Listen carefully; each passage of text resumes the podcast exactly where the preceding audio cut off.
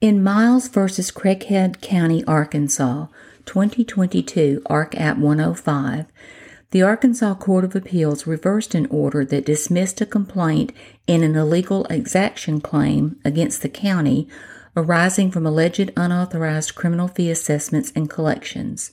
Judge Barrett wrote, Appellant Christopher Miles filed an illegal exaction case on his behalf and on behalf of other similarly situated persons on December 8, 2012, against Craighead County and the Craighead County Sheriff for payment of certain costs and fees that were assessed and collected in criminal cases but not authorized by law.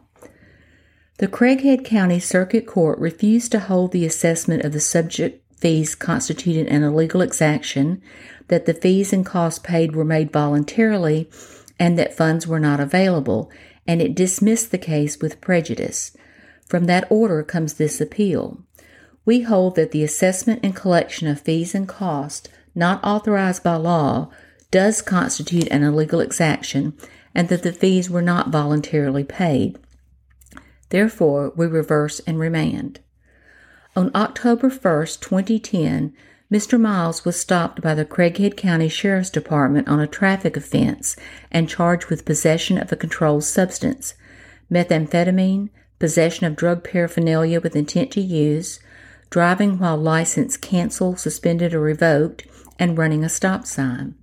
He entered a plea agreement for a 36 month probated sentence and was ordered to pay costs and fines in the total amount of $731.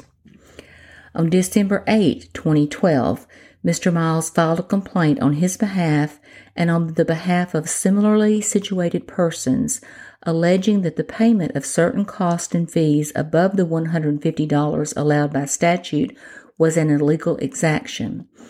On July 21, 2016, the Circuit Court issued an initial order enjoining the prospective imposition of two fees an $86 sheriff's fee and a $100 fee for lower court costs. It also declared that the fees were illegal exactions. The Circuit Court stated that it would have another hearing to determine class action status or whether class action certification was needed in an illegal exaction case. On February 8, 2017, the Circuit Court entered an order reiterating that this was an illegal exaction case and holding that fees paid before the filing of the complaint were voluntary and a refund of the fees was not available. Fees paid following the filing of the complaint in this case were presumed to be involuntary, and persons who paid them might potentially be due a refund.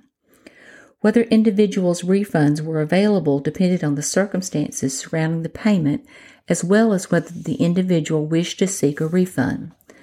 Notice was ordered to be issued informing potential claimants of the nature of the proceeding and that they might be entitled to a refund of the fee paid. End of quote. The additional fees were illegal exactions. Quote, Mr. Miles argues that the Circuit Court erred in its refusal to find an illegal exaction case. We agree. Here, the public funds were generated from criminal fees and cost of court that were in excess of those authorized by statute, which constitutes an illegal tax.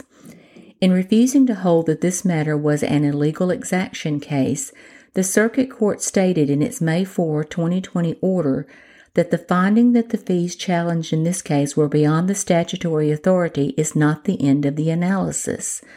The Circuit Court went on to cite Mr. Miles's failure to sue any party involved in the levy of the subject fees. However, the Circuit Court found in its July 21, 2016 order that the fees were not authorized by statute, that the sheriff did not receive the fee that was titled sheriff fee, and the funds generated by the sheriff fee were placed in the Craighead County General Fund. It is clear that Craighead County was a recipient of the fees generated, was the party expending the funds, and therefore was a properly named party. We find this to be an illegal exaction case, the proper party has been named, and the circuit court's dismissal of the illegal exaction case was an error. End of quote. Payments of the additional fees were not voluntary. Quote, Mr. Miles next argues that the fees and costs paid were not voluntary. We agree. Voluntary fees are not subject to an illegal exaction suit. When payments are made involuntarily, the money should be returned to the accused persons who paid. An individual who is under arrest and pays an illegal fine or cost under the compulsion of that arrest is entitled to recover it in an action instituted for that purpose. We do not agree with the Craighead County's argument that Mr. Miles negotiated the fees and cost of court when he negotiated the terms of his plea agreement. A criminal defendant wishing to accept a plea agreement is faced with either paying the fees assessed by the court or with a trial and the possibility of a much harsher punishment, including jail or prison confinement. Those criminal defendants who were convicted after trial were assessed the same fees. The Supreme Court has held that payments can be rendered involuntary when made under coercion or some actual or threatened exercise of power possessed by the party exacting or receiving payment over the person or property from which the latter has not reasonable means of immediate relief except by making payment. End of quote. The Court of Appeals rejected arguments that this lawsuit was an impermissible collateral attack on defendant's conviction. Quote, Finally, the Circuit Court held that Mr. Miles's illegal exaction suit was an unallowable collateral attack on his underlying criminal sentence. The Circuit Court stated that Mr. Miles should have directly appealed his criminal conviction in order to obtain relief or filed a motion to retax the illegal costs. We disagree. The general rule is that a defendant who does not appeal a criminal conviction must be barred from collaterally attacking a judgment. Although Mr. Miles and similarly situated persons had other remedies available to them, such as filing a Rule 37 motion or a motion to retax the illegal costs and fees, they also have a remedy in equity. These remedies are not mutually exclusive. An illegal exaction suit is a remedy conferred by the Arkansas Constitution and cannot be taken away. Under Article 16, Section 13 of the Arkansas Constitution, any citizen of any county, city, or town may institute suit on behalf of himself and all others interested to protect the inhabitants thereof against the enforcement of any illegal exactions whatever. The illegal fees, including the $86 sheriff's fee and the $100 fee for lower court costs, were illegal exactions that any citizen of the county, on behalf of himself or all others interested, may institute to protect the citizens of Craighead County from illegal exactions. End of quote. The majority opinion was joined by Justice Gladwin, Virden, and Whiteaker. Judge Brown, who was joined by Judge Abramson, dissented. Quote, Had this not been an impermissible collateral attack, I would still hold that the Circuit Court did not clearly err by dismissing the appellant's case.